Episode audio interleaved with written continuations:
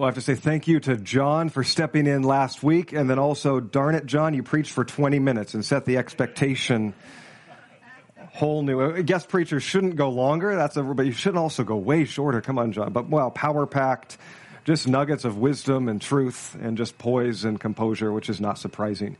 Uh, but I, I think that was John's first sermon. You, I don't think you would know it if you had heard him, heard it, or listened to it online. If you haven't, I encourage you to. It's under our guest preachers tab on our website about our identity in Christ. And sometimes the main things are the plain things, and the plain things are the main things. He did give a weather update, so I was thankful for that as we were out of town in Joseph, Oregon. Uh, I believe it was the coldest June 6th on record last Sunday, and forecast shows the rainiest June 13th on record today, if that holds true. So, man, we're just breaking records all over the place, and there's your daily weather report.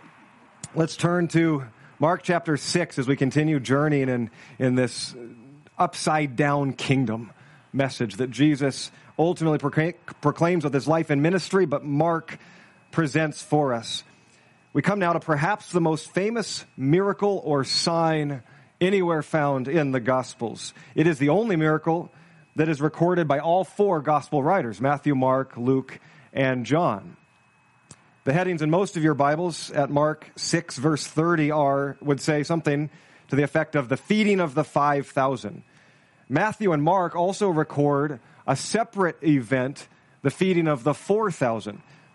We'll see that in Mark 8.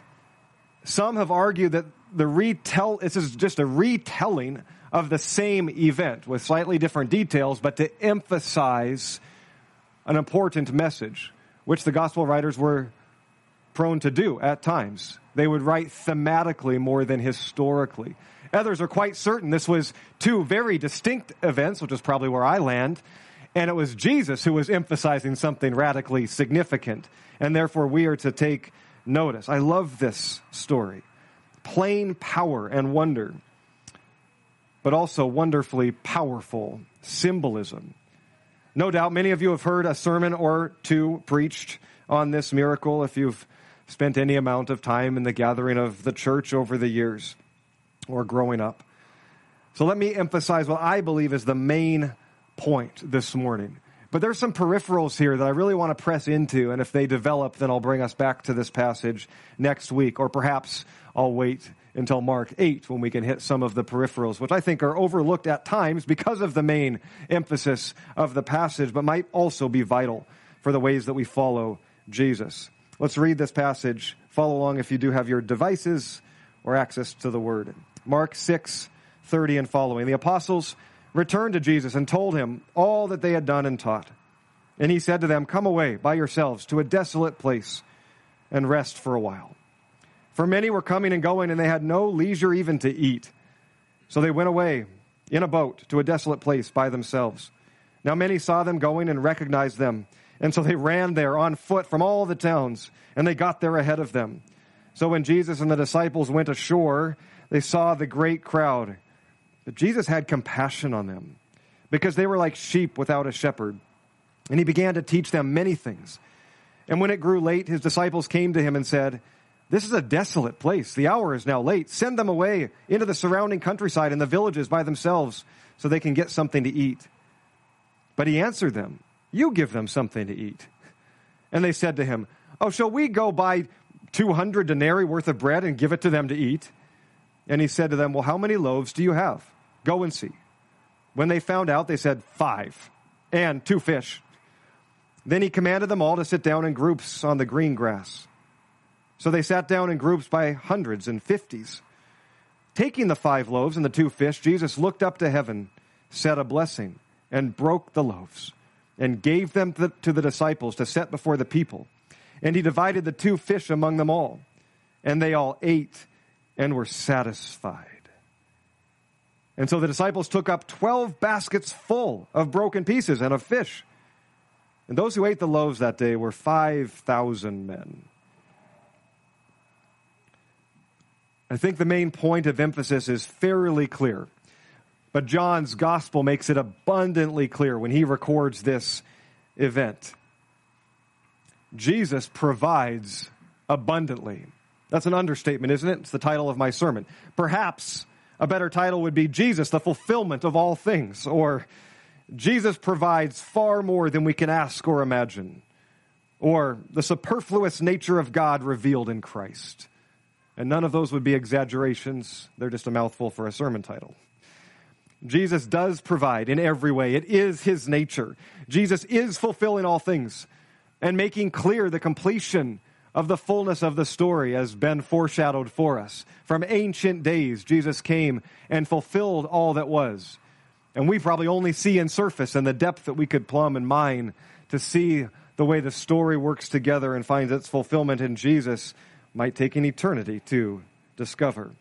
In John 6, Jesus connects this event, this miracle, this sign to the ancient days of Israel's story, perhaps the most formative moment and time for Israel as they were rescued from slavery in Egypt and given the promised land. But there was a 40 year interlude where they were wandering in the desert place, the desolate place, the wilderness. Jesus connects this story, this sign, to that one through the record of John. It should not be lost on us that this event happens in the wilderness, in the desolate place. We saw in Mark chapter 1, the Eremon in Greek. Jesus would withdraw into the Eremon, the desolate place, by himself to pray early in the morning, Mark 1. Jesus confronted Satan in temptation in 40 days of fasting in the Eremon, in the desert place, the wilderness, ultimately triumphing over the attacks of the enemy to succumb, to give in to his rule over the rule of, of God. Those 40 days, many believe, are intentionally symbolic for the 40 years of Israel's wandering in the desert, where they continued to doubt and dismiss God's promise, to distrust Him, to grumble and to complain. And that was the cycle of the story.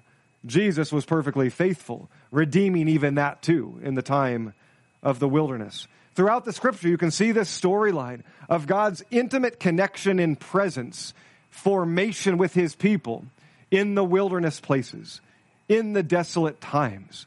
From Abraham's call and journey and sojourn and development as a nation to the covenant given to him. We see Jacob in fleeing to the desolate place and meeting God, wrestling him with him, coming away with both a limp and a blessing, which pretty much summarizes all of our encounters with the holy God.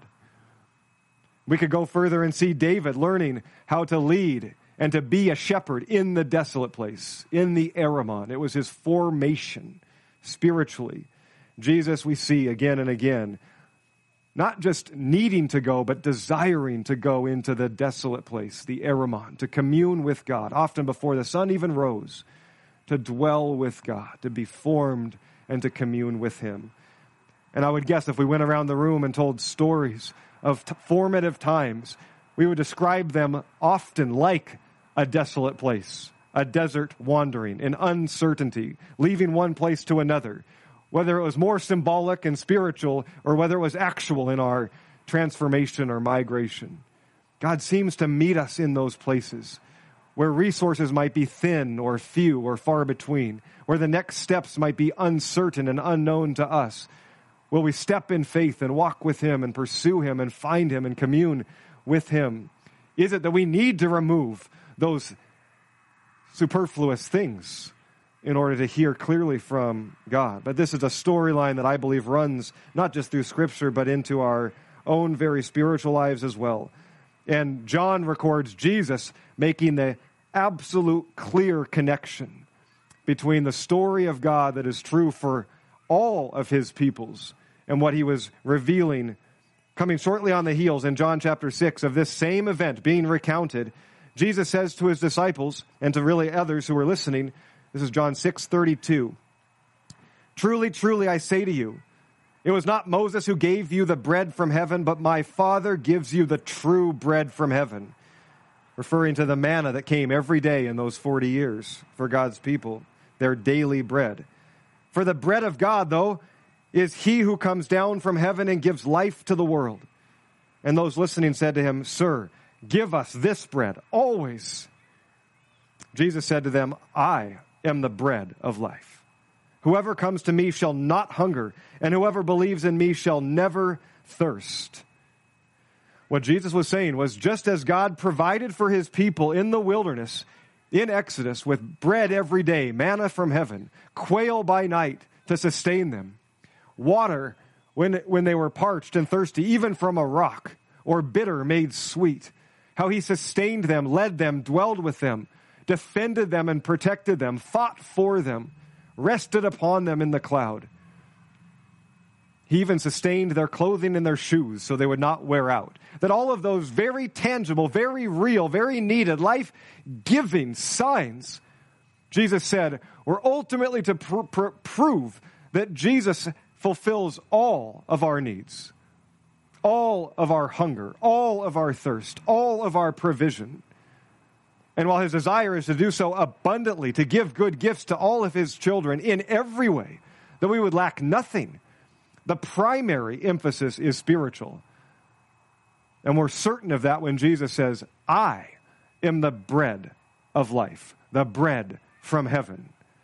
He pressed them, he challenged them. He said, Take and eat even of me. So that so many wrestled with the depth of what he was saying that they left him in that moment. But those that drew near and those that remained found life in his name and life abundantly. And this is his promise and his offer for us as well, for all who would hunger and thirst and come to him to find our health, our wholeness, our healing, our satisfaction in him alone, in no other person or thing, God or idol, pleasure or power, which can never ultimately satisfy, may only temporarily fill or even numb. Moses' father in law, Jethro, this might be an odd one to go to at this point. It'll make sense maybe in a moment, but he seemed to get this. What I find striking is that Jethro was a pagan sorcerer, a magi, a magician, similar to those that Moses and Aaron would have confronted in Pharaoh's court, if you know that story. He becomes his father in law, and he becomes ultimately a worshiper of God, Yahweh, and a priest of Yahweh. A pretty amazing transformation. Exodus 18 verse 8. This is shortly following the tremendous events in Egypt, the exodus through the parted Red Sea, and now as God is starting to provide for them through the manna, through the quail, and through the water, it's just before Moses will dwell with God on Sinai and receive his commandments. Moses tells his father-in-law, Jethro, Exodus 18:8, all that the Lord has done, all that he did to Pharaoh, to the Egyptians, for Israel's sake, about all the hardships they had met along the way and how the Lord had saved them. Jethro was delighted to hear about all the good things that the Lord had done for Israel in rescuing them from the hand of the Egyptians. And he said, Praise be to the Lord, to Yahweh, who rescued you from the hand of the Egyptians and from Pharaoh, and who rescued the people from the hand of the Egyptians. Now I know that Yahweh is greater than all other gods. Why go here? Probably because it's fresh in mind for me. As many of you know, I'm journeying through Exodus at a very slow pace, walking through Exodus. I committed at the beginning of the year to a daily walk, 2,021 steps. It's about a mile. Some of you are journeying along with me, either in the commitment to that daily walk because Jesus was a walking rabbi. And so much of his formation and discipleship with his followers happened on the road in those spaces that are never really described for us in Scripture. But when we start to understand geography, and it says they went from Galilee to Capernaum, or down, or up to Jerusalem, simply because it was raised and elevated. In that one line is an entire day or two of travel through the desert roads. And we have to imagine in the in between lines what happened in those places, formed from what we know of Jesus when he was with people, how he taught, how he communed. But with those disciples, that was the intense formation of their journey. Jesus, a walking rabbi. And so the journey to walk daily, to meditate, to pray, not a walk for exercise, but contemplation, spiritual exercise.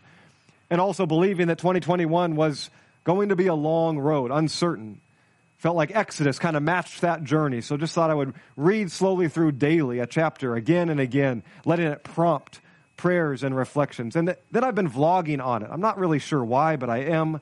I'm a journaler, and I thought, you know, I've never done a, a video journal, a video blog. And so thank you for the three that are still hanging on to the journey. It's really not done for you so much, maybe I should say. It's done for a record. It's done for me, maybe for my kids as much as anything who aren't following along with me in this journey yet. Well, they are, but not the way that is intentionally discipleship. But if it blesses, if it encourages, we're 164 days in, not even halfway. So it's a great time to jump in. Maybe I can get my subscribership up to four. Who's going to join? No. We are walking slowly, but I found in that profound, slow journey through God's story repeatedly, it's amazing what comes to mind, what comes off the page, so to speak, to reflect and ponder on.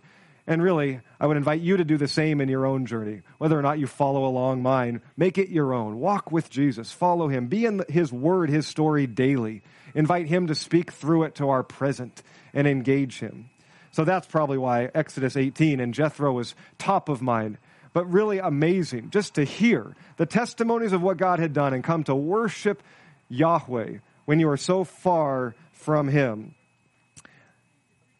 Our world, every one of us included, is hungry and longing to be filled and satiated, satisfied. And we all know that. But our world and the things that it provides leave us empty and ultimately unsatisfied, wanting more. It's not a new concept. And we probably can point to so many examples in our own lives. But from the Psalms, and we could read many different passages, but from a few highlights in Scripture and then since Scripture. Psalm 42, verse 1 As the deer pants for streams of water, so my soul pants for you, God. My soul thirsts for God, for the living God. There's a longing and a hunger and a desire for, for more in our world that is ultimately met in God alone. James chapter 4 verse 1 takes a slightly different harsher angle on the longing of our own heart and soul to be filled and satisfied.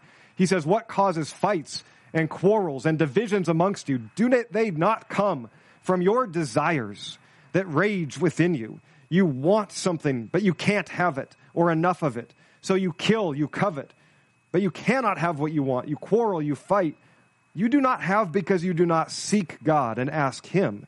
And if you do, you ask with wrong motives that you may spend what you get on your pleasures. This hunger and thirst and longing to be filled and satisfied by earthly things will never be satiated, and it will lead to all forms of brokenness and division and quarrels and fights. St. Augustine, the fourth century theologian, called this hunger or longing a restlessness in his famous prayer and confessions God, you have made us for yourself. O Lord, our heart is restless until it finds its rest in you. Blaise Pascal, French philosopher, mathematician, theologian from the 1600s, only lived to be 39 years old. He said, he described this hunger, this longing as like an abyss or an emptiness, a hole within every person, craving to be filled, always striving to fill it with any number of things or experiences, peoples or pleasures, but it can only be filled and satisfied with God Himself. Others have summarized Blaise Pascal's pontificating as a God shaped hole within each of us, or a vacuum that we need to be filled. And Jesus, when using the imagery and the metaphor of bread of life, I am the bread of life the only one that truly satisfies, and connecting it to his actual abundant provision is to make this perfectly clear for those that would follow him that he alone satisfies. Every earthly bread or thing only fills for a time and satiates for a time. He alone is our satisfaction. Interesting that verse 42 in Mark 6 says specifically, they all ate and were satisfied. And there was an abundance left over. Deuteronomy chapter 8 is a powerful chapter, and I'll read an extension of it in a moment. But chapter 8, verse 3 describes this concept without using the name Jesus.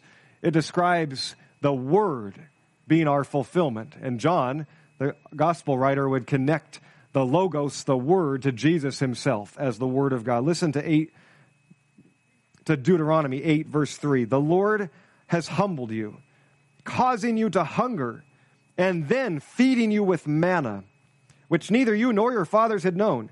And he did this to teach you that man does not live on bread alone, but on every word that comes from the mouth of the Lord. We know that Jesus would quote that very phrase from Deuteronomy 8 to Satan when he said, Just make some bread, you're hungry. Give in to your own desires, your own feelings. How wrong could it be? God's given you this authority. He cares for you. All of those lies of the enemy that would have swirled and been a part of that to justify not trusting God. And what does Jesus say?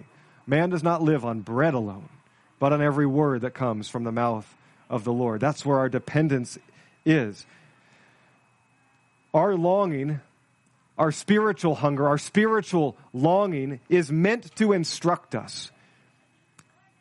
God did this that you would be hungry, and then He fed you with manna daily, just enough, enough to fill you, but not enough to sustain you. He is your sustenance. He has preserved you.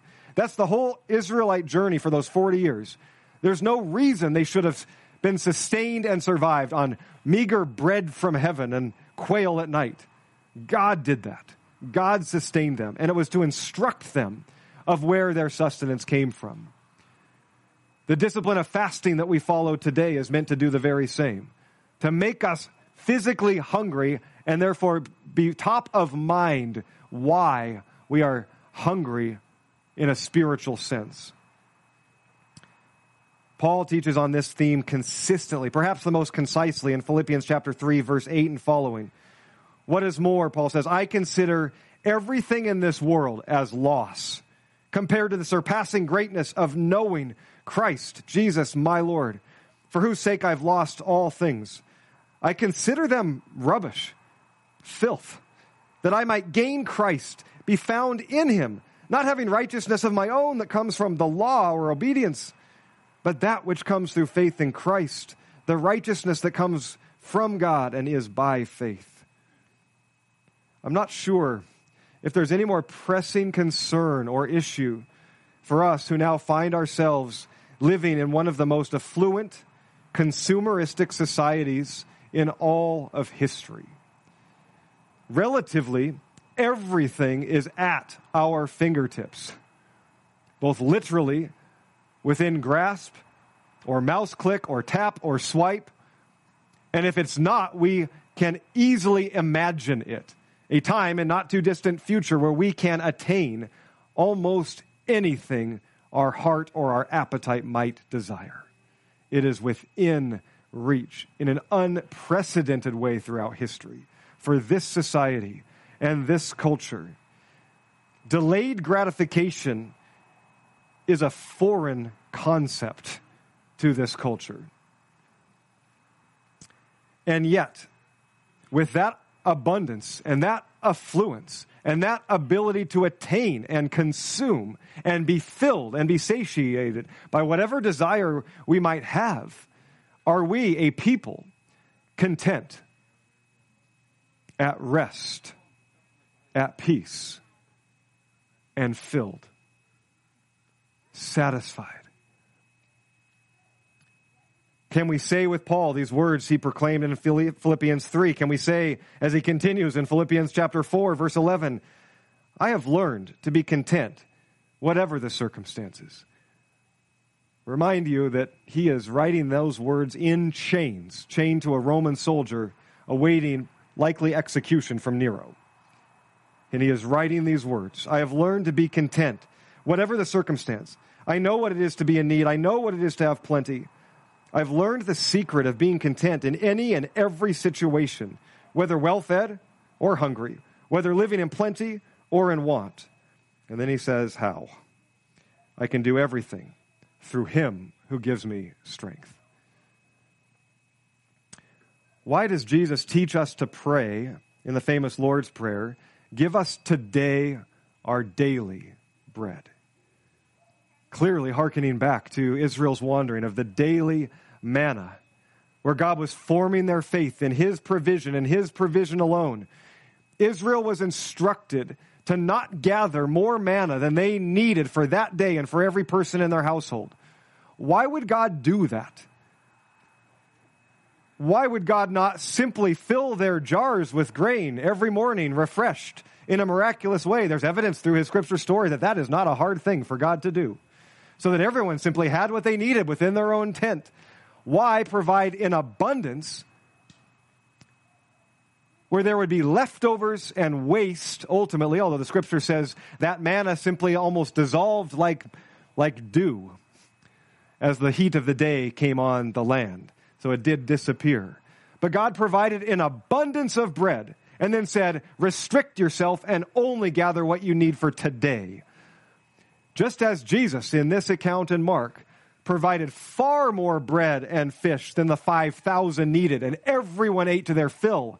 And as I've preached before, likely stuffed their cloaks and jackets when food scarcity and hunger was 80% of their income to provide for their food and family. And now an abundance is coming to us freely. You don't think they loaded up? And there were still 12 basketfuls to abundance, the superfluous nature of God's provision in Christ. Why would God do this and not simply provide enough when he says, trust me for tomorrow? Because you, know what happened in the story. If they gathered more manna, the next day it was moldy and maggoty. Except on the day before the Sabbath, when they could provide two days worth and it was sustained. God had the power to sustain, to provide, and yet let it wear out. Because God always invites us into provision, into His provision. He always invites us into His abundance and His gifts, and He always invites us to trust Him for enough. Our daily bread, and enough for tomorrow. For tomorrow has enough worries of its own. And why do you think Jesus said in the great Lord's Prayer, after the phrase, Give us today our daily bread? Why is the next line? Forgive us our sin, God. Because we do not trust Him and take Him at His word. We always grasp for more and accomplish more, accumulate more, so that we can rely on the works of our own hands and not on the provision of God. Forgive us, Lord, our trespasses against you. Give us today our daily bread. Let's return to Deuteronomy 8, as I hinted at, and I'll relatively close with this extended passage. A warning from God regarding abundance regarding affluence, which he loves to give to his children. It is his nature and desire to give abundantly. And I may press in on that theme more next week.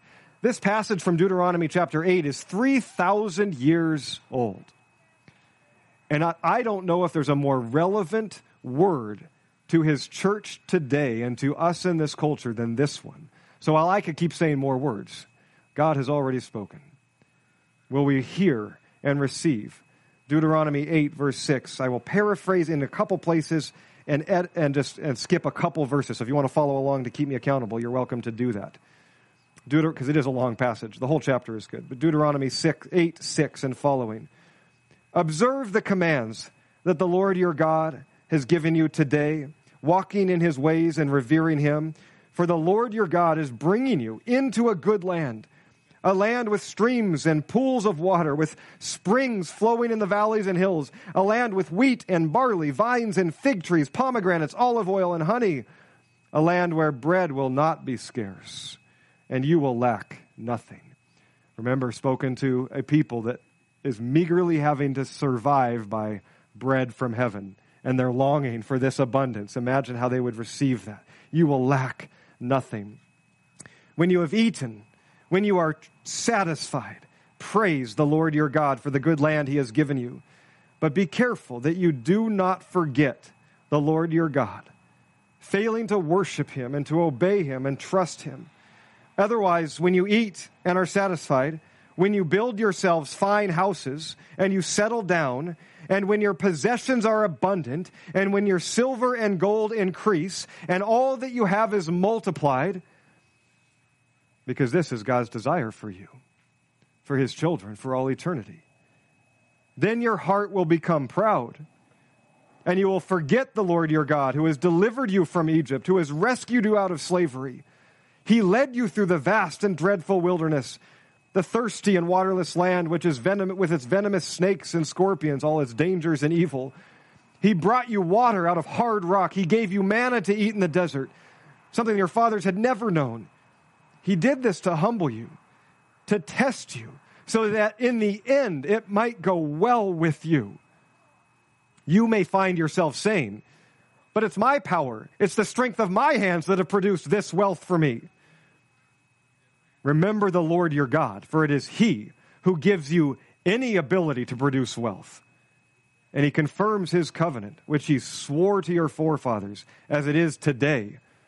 If you ever forget the Lord your God, and you follow other gods, worship and bow down to them, give yourselves to other things and other pursuits to be satiated and filled by them, I testify against you today, you will have gained the whole world and yet forfeited your soul to destruction. Bringing in Jesus' words in paraphrase. God desires to give abundantly to his children. It's his nature, it's his desire. He also knows that it's not always to our good.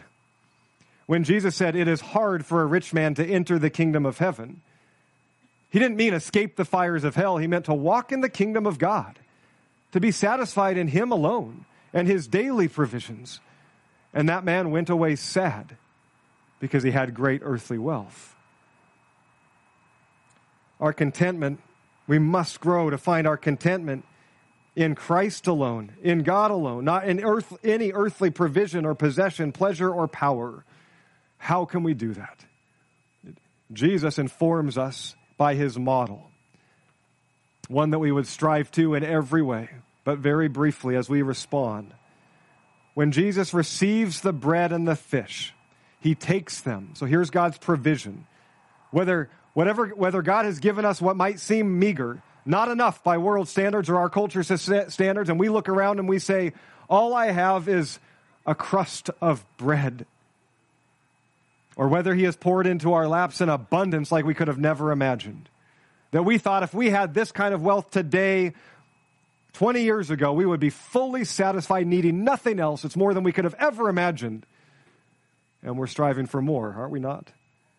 So, whether in abundance or whether it's meager, we receive with open hands. Here is God's gift, and our response is gratitude. Our response is thanksgiving. Our response is blessing and worship. God, thank you. And what he does next is he breaks the provision. This earthly provision that God has given, I break. I break that it has any hold on me. I break and I distribute. I break and I give. In the act of giving, in the act of sharing, I break its hold on me and I give to others in need because it is far greater to give than receive.